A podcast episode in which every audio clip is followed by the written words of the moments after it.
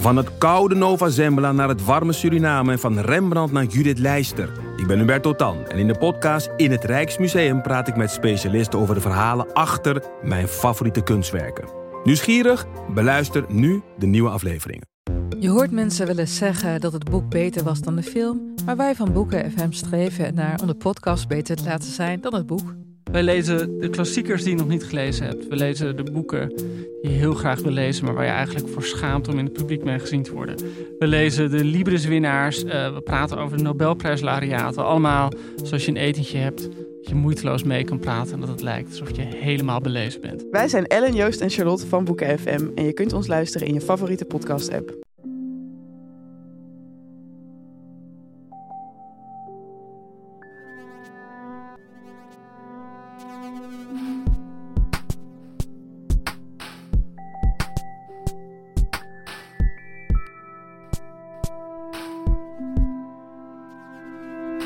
Hey, ik ben Pieter van Relaas. In Relaas hoor je waargebeurde verhalen en die worden verteld door de mensen die ze zelf hebben meegemaakt. Relaas gaat altijd over mensen en hoe ze emotioneel connecteren. Dat kan met elkaar zijn, maar soms ook met zichzelf. Als die connectie met jezelf niet goed zit, ja, dan zit je niet goed in je vel en dan gaan sommige mensen op zoek naar wat hen wel gelukkig maakt. Ik denk alle mensen doen dat. En ook Zoe doet dat. Na een lange zoektocht naar wat haar nu eigenlijk gelukkig maakt in het leven, vindt ze het geluk gewoon in het midden van de straat. Let op voor de opname, ze is niet ideaal, sorry daarvoor, maar we vonden het verhaal wel belangrijk genoeg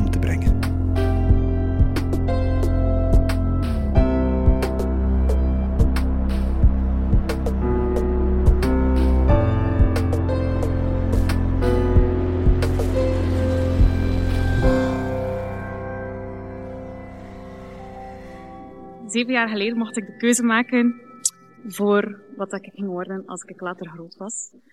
En um, ja, dat verhaal had eigenlijk een beetje dat ik mijn roeping, roeping heb gevonden. Omdat, weet je, dat je soms hoort van een nonneke van, op een dag heb ik opeens de roeping van God gehad en ben ik in het klooster gegaan. Maar ik ben wel niet in het klooster gegaan, maar ik heb een andere roeping gevonden. En zeven jaar geleden stond ik dus voor de keuze van, wat ga ik doen? En als tienermeisje was ik eigenlijk gebeten door sterrenkunde, door de sterrenhemel. Ik vond dat fantastisch. Ik heb op Discovery Channel verschillende verhalen ja, geluisterd over sterrenkunde, documentaires. En het zat in mijn hoofd en ik had zoiets van, ik moet dat doen. En als scholier, als student, ben ik eigenlijk wel altijd een goede student geweest. Maar eigenlijk was fysica, waar dat sterrenkunde op steunt, niet mijn beste vak. Maar ik had zoiets van, ik ga dat toch proberen. Ze hadden mij afgeraden om in het middelbaar Latijn-wiskunde te doen. En uiteindelijk ben ik wel afgestudeerd in Latijn 6 uur wiskunde. Dus met diezelfde insteek had ik zoiets van, ik ga dat ook gewoon doen. Maar veel studeren kom ik er wel. Dus ik mocht op kot gaan. Ik ging in de studentenclub. En de wereld lag voor mij open. Ik dacht van, oh, de UNIF, eindelijk, hey, het leuke leven. Ik ga de beste vrienden van mijn leven leren kennen. Maar al snel merkte ik eigenlijk in de lessen dat ik niet zo goed mee kon als de rest. Iedereen was mee en ik had vaak zoiets van, oei, ik snap het niet. Ook zelf na veel studeren was het vaak van, ik snap het niet. En ook die vrienden, die kwamen er wel. Een studentenclub, dat is tof. Maar het waren niet de vrienden voor het leven. Het waren geen vrienden waarvan ik kon zeggen van, ik bel je op s'nachts en ik zeg wat er aan de hand is. Dat zijn heel toffe mensen, maar niet de beste vrienden dat ik eigenlijk had gehoopt dat ideaalplaatje dat als je naar de UNIF gaat, dat begon zo'n beetje af te brokkelen bij mij. En ja, ik had toen ook een liefje. Nu zie ik dat eigenlijk niet meer als liefje, dat was een kalverliefde, maar bon. En uh, vlak voor mijn allereerste examenperiode besloot hij om het uit te maken. Dus dat was natuurlijk de kers op de taart om helemaal in te storten. Al mijn verwachtingen van de UNIF werden niet ingelost. Ik had niet de beste vrienden dat ik had gehoopt dat ik ging maken. En mijn lief maakte er dan ook nog een keer een einde aan. Dus ik compleet ingestort in die examenperiode. Je kan ook wel hokken dat dat niet mijn beste examenperiode was. Uiteindelijk was de uitslag één van de vijf geslaagd. Dus direct vier herexamens, daar, uh, dat was niet zo, dat was niet plezant. En topscore van een 2 op 20. Nooit meer gehaald sindsdien, maar ik ben daar toch trots op dat ik toch nog een 2 heb gehaald op dat examen. En uh, ja, na die examenperiode voelde ik eigenlijk van, oei, het gaat hier eigenlijk echt niet goed. Maar echt niet goed. Het was, het was geen gebroken hart meer, het was meer dan dat. Ik voelde mijzelf echt, ja, wegslippen in een diepe put. Tot op een punt dat ik eigenlijk dacht van, als er nu een wagen mij overrijdt, kan me eigenlijk niet schelen. Ik heb nooit actief zelf iets gedaan, maar ik zat heel diep op een gegeven moment. Ik zag het niet meer zitten. Ik kan dat gevoel nu heel moeilijk terug oproepen, maar voor mij was dat een leeg gevoel. Ik was echt verloren in de wereld op dat moment. En ja, met die slechte examenscores, ja, dan kan je al hokken dat je helemaal vast zit van, wat moet ik nu doen? En ik, ik dacht bij mezelf van, oei, deze is niet goed. Ik moet hier iets aan doen. Dus ik besluit van naar een psycholoog te gaan en mijn verhaal daar te doen. Maar eigenlijk merkte ik dat ik niet zoveel deugd had van die sessies. Ik dacht eigenlijk toen, therapie, ja, dat is niet voor mij. Maar ondertussen ging het wel slechter. En ik begon dieper weg te zakken. En mijn ouders zagen dat ook. En op een gegeven moment hadden zij zoiets van, dit kan niet meer. We zien jou niet graag zo. Dat, we willen dat je jou goed voelt. En het ging maar niet beter. Dus dan kwam de volgende stap in mijn verhaal. Ik ben naar een psychiater geweest, op mijn 18, naar een psychiater geweest. En daar kwam de diagnose depressie. En dan zit je daar, 18 jaar, vol hoesting, om naar de te gaan, vrienden te leren kennen, een mooie richting te doen. En uiteindelijk, halverwege zit je daar, stempeldepressie. Wat is de oplossing? Antidepressiva. Is dat echt een oplossing? Nee. Maar dat heeft mij wel uit die hele diepe put gehaald. Dat heeft veel gedaan. Dat heeft mij een stap terug naar boven ja, gehaald. Maar het is geen oplossing. Een depressie, dat is niet van de ene dag op de andere over. Maar uiteindelijk, ik bleef wel met die zware gevoelens zitten, maar het leven ging verder. En dan, op een mooie dag, op een mooie zonnige dag, ging ik naar een vriendin op de fiets. En in Gent dus. En ik passeerde langs het Citadelpark. En in het Citadelpark heb je zo'n scherpe bocht dat omhoog gaat. Het park is daar. En de auto's vlammen daar echt enorm door. En ik fietste daar langs en ik zag aan de overkant drie ganzen staan. En ik dacht, oh nee, zie nu dat iemand die ganzen overrijdt. Oh, ik kan dat niet op mijn hart hebben. Dus nee, ik dacht van nee, ik ga afstappen. Ik wil zeker weten dat die ganzen goed overgeraken. Gelukkig stoppen die auto's wel allemaal schoon en de ganzen steken gewoon zo schoon over. En op dat moment kwam er zo'n lach op mij gezegd. Dat was de eerste keer in maanden dat ik terug echt geluk voelde. Dat ik, ja, ik voelde echt blijdschap. En dan kwam mijn roeping. Van de ene op het andere moment ging er opeens op mijn hoofd, hij moet iets met dieren doen. Echt, dat was daar opeens. Hij moet iets met dieren doen. En ik zat daar van, allee, ik heb nog nooit tegen iemand gezegd dat ik iets met dieren wil doen. Maar toch, het was daar opeens. Je moet iets met dieren doen. Dus ja, met die gedachte fiets ik verder naar mijn vriendin, vertel dat. Zij reageert ook zo raar, omdat, ja, ik heb daar nog nooit over begonnen. Dus ja, zij had zoiets van, mm, ik weet het niet. Maar zoals dat ik al zei in het begin, als er iets in mijn hoofd zit, dan blijft dat daar zitten. Dus de dagen daarna begin ik op te zoeken van, oké, wat kan ik met dieren doen? En dan dacht ik, hm, vrijwilligerswerk, dat dekt de lading niet. Dierenartsassistent, daar kuist de straat mee. Dus ik dacht van, wat kan ik dan nog doen? Ja, en dan kom je op dierenarts, dierenarts worden. En dat bleef ook in mijn kop zitten. En dat is precies een familietrekje. Want mijn oma is exact hetzelfde. Ze heeft zo recent haar gsm van de ene dag op de andere weggedaan. Vanaf nu is ze onbereikbaar. Wij hebben daar geen invloed op gehad. Ze heeft geen gsm meer. Dat moest weg. Van de ene op de andere dag weg. Bij mij was dat ook zo. Dat zat in mijn kop. En ik had zoiets van, ik moet dat doen. Maar ja, hoe leg je dat uit aan mensen, hè? Ah ja, ik heb drie Hansen zien oversteken en nu wil ik dierenarts worden. Allee, ja, dat, dat, dat is een beetje moeilijk te kaderen, hè? Gelukkig weten veel mensen wel van mij dat ik een echte dierenliefhebber ben. En zeker van katten. Ik ben zot van katten. Dus het was op zich geen verrassing. Dat doet mij terugdenken aan de middelbare school, waar ik een leerkracht godsdienst had. En die vroeg aan ons in de klas, wat zou je doen als je 1 miljoen euro had? En ik wist dat direct. Ik zei van, ik, ik zou een kattenopvang oprichten. En ik zag de gezichten in de, in de klas naar mij draaien van, ze is daar weer met haar katten. Maar het is wel nog degelijk altijd mijn antwoord op die vraag. Een kattenopvang oprichten. Dus het was geen verrassing voor mensen dat ik iets met dieren wou doen. En zo ook heb ik dat gekaderd aan mijn vrienden, aan mijn familie, van kijk ja, ik zou er toch echt iets mee willen doen. En ik dank mijn ouders daar honderd keer voor dat zij mij die kans hebben gegeven om dat ook te doen. Ik veranderde van kot en ik startte aan die studie. Maar natuurlijk, zoals dat ik al zei, een depressie, dat is niet op de ene dag de andere over. Dat zat er nog altijd. Ondanks de goede keuze in mijn leven, toch blijft dat zo'n beetje boven je hangen. Dus dat waren zware jaren. Die eerste drie jaar bachelor, dat is niet van de poes. Dat, dat is zwaar. Dat is veel achter je bureau zitten. Dat is veel lessen doen. Dat heeft eigenlijk, die studie geeft eigenlijk geen plaats voor mentale rust. En dat heb je eigenlijk juist wel nodig als je door, zo, door zo'n diep dal aan het gaan bent. Maar toch, ik heb me daar wel door geworsteld. Maar natuurlijk, op het einde van het eerste jaar, vijf herexamens. Maar ik zag het nog altijd zitten. Dus die vijf herexamens gedaan.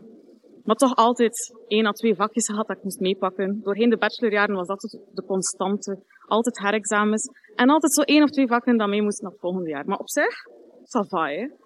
Na drie jaar had ik dan ook mijn bachelordiploma in handen. Maar op dat moment voelde ik ook van, ik moet echt even pauze voor mezelf nemen. Want wat is studeren? Dat is hele dagen achter je bureau zitten. En als er iets is dat ik heb, is het een pieker, een, is het een treintje dat constant hier doorgaat. En achter je bureau heb je veel tijd om te piekeren en om na te denken. En als je niet goed in je vel zit, dan is dat eigenlijk niet zo ideaal. Dus ik ging dan aan mijn ouders en ik zei van, kijk, ik voel eigenlijk aan mezelf dat ik nu heel gedemotiveerd die master in ga gaan. Dat ik ben een beetje op, die studie vraagt zoveel van mij. En ik heb gewoon tijd nodig om even te recupereren en om met volle hoesting terug aan die master te beginnen. En zij hadden zoiets van, kijk Zoe, dat is jouw keuze.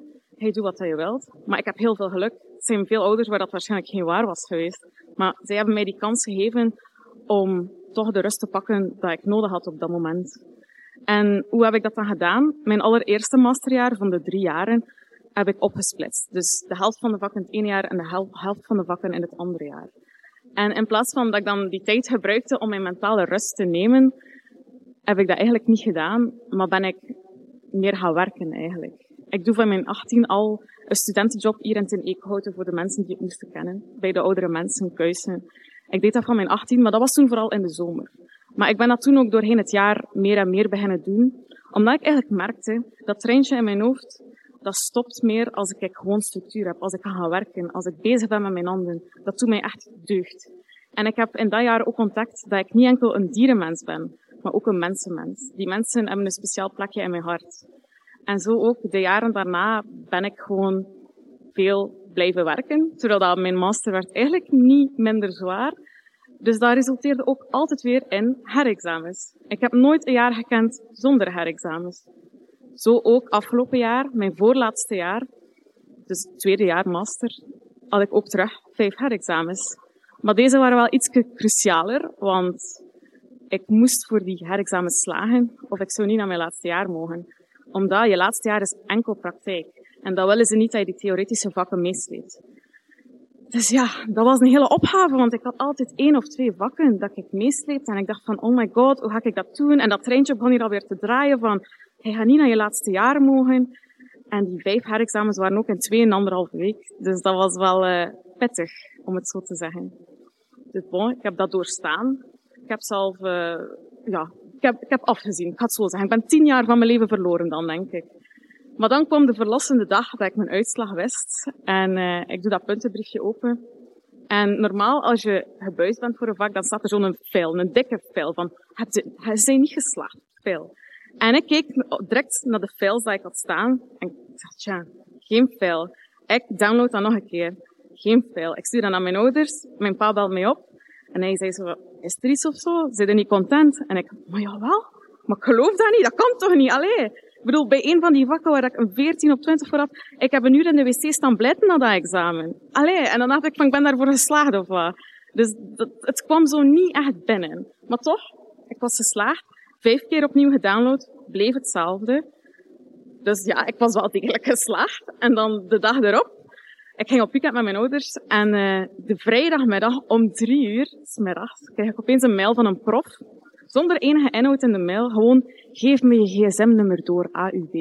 En ik dacht van shit, hè. ik ben dus toch niet geslaagd of wat. Want dat was een prof van een van mijn examens en ze zat in de examencommissie. En ik dacht van ja, nu gaat het komen. Hè. Dat treintje begon weer, een halve paniekaanval. Want ja, ik ga niet naar mijn laatste jaar mogen. Hè. Dus dat waren echt helse uren. Ik ben dan opnieuw tien jaar van mijn leven verloren, denk ik. En ik heb haar op alle manieren proberen te contacteren. En dan drie uur later ik opeens de verlossende telefoon. Wacht, ik zeg een keer jouw achternaam. Ah, oei, ah nee, ik heb de verkeerde zo weer voor me. Oh, maar ja, nee, het is niks, hè. En dan dacht ik van, oh my god, allee, zit te stressen voor niks. Maar dan ben ik wel met een gerust hart, ja, mijn weekend gegaan met gedacht van, wow, ik ga naar mijn laatste jaar gaan. En ik heb zo ook een paar maanden geleden heb ik een stage gedaan bij een dierenarts die vooral katten doet, omdat, moest je het nog niet weten, katten, dat zit diep in mijn hart. Dus ik voelde mij daar helemaal thuis. En ik voelde dat ook in die week van, ik zit hier echt goed op mijn plek. En zoveel jaar geleden was ik een heel onzeker meisje. En als je dan na een week stage lopen hoort van, amai, hij straalt veel zelfvertrouwen uit. Ja, dat doet toch goed, dan weet je dat je goed zit. Hè. En ik voelde dat eigenlijk ook aan elke vezel in mijn lijf van, ik heb hier goed gekozen. Ik voel dat ik hier het juiste aan het doen ben. En nu ben ik aan mijn laatste jaar gestart. Een zwaar jaar.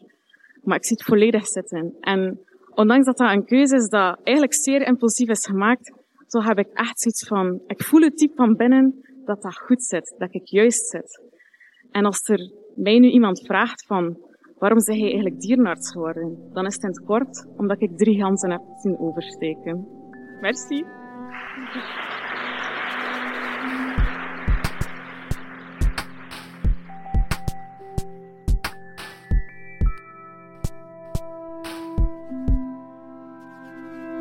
Dat was het relaas van Zoe. Ze heeft het verteld op Relaas in Brugge, in oktober van 2021. Het was in het prachtige Beurschouwburggebouw in Brugge. Op een matinee in november, lekker met een ontbijtje erbij. Prettig. Je kan Relaas een duwtje in de rug geven, dat weet je al, hè? maar ik hou ervan uh, om dat af en toe eens te herhalen. Dat kan door dit verhaal door te sturen naar iemand aan wie je moest denken toen je luisterde. Doet er die mens een plezier mee, want die krijgt een mooi verhaal, maar ons ook. Wij bereiken nieuwe mensen op die manier en uh, de mondelinge reclame is de beste reclame. Je kan ons ook helpen door verhalen te vertellen, zelf te vertellen, of door mensen te tippen die goede verhalen kunnen vertellen. En dat kan je doen op onze website, a.k.a. onze kliklijn. Uh, onze verhalenlijn op onze website. Daar hebben we een formuliertje geplaatst en dan kan je laten weten, wil je het graag vertellen in Antwerpen, Gent of Brugge en waarover gaat jouw verhaal. En als we er brood in zien, ja, dan bellen wij jou op. En wat je ook kan doen is vriend van de show worden. Dan kan je ons zelfs financieel een klein duwtje in de rug geven. Gewoon omdat wij sympathieke peren zijn of omdat wij daardoor ook betere podcasts kunnen maken. Zo is Mieke deze week onze vriend geworden en ze heeft ons eenmalig met 10 euro gesteund. Mieke, jij bent deze week niet alleen vriend van Relaas geworden, maar ook onze allerbeste vriend. Dankjewel, echt waar. En we kunnen dit ook blijven doen dankzij de steun van de afdeling cultuur van de stad Gent en die van de Vlaamse gemeenschap. En ook dankzij de inzet van meer dan 25 relaasvrijwilligers, die kosteloos verhalen vangen en coachen en ze op een podium en op de podcast brengen. Gent, Antwerpen en Brugge. Dankjewel.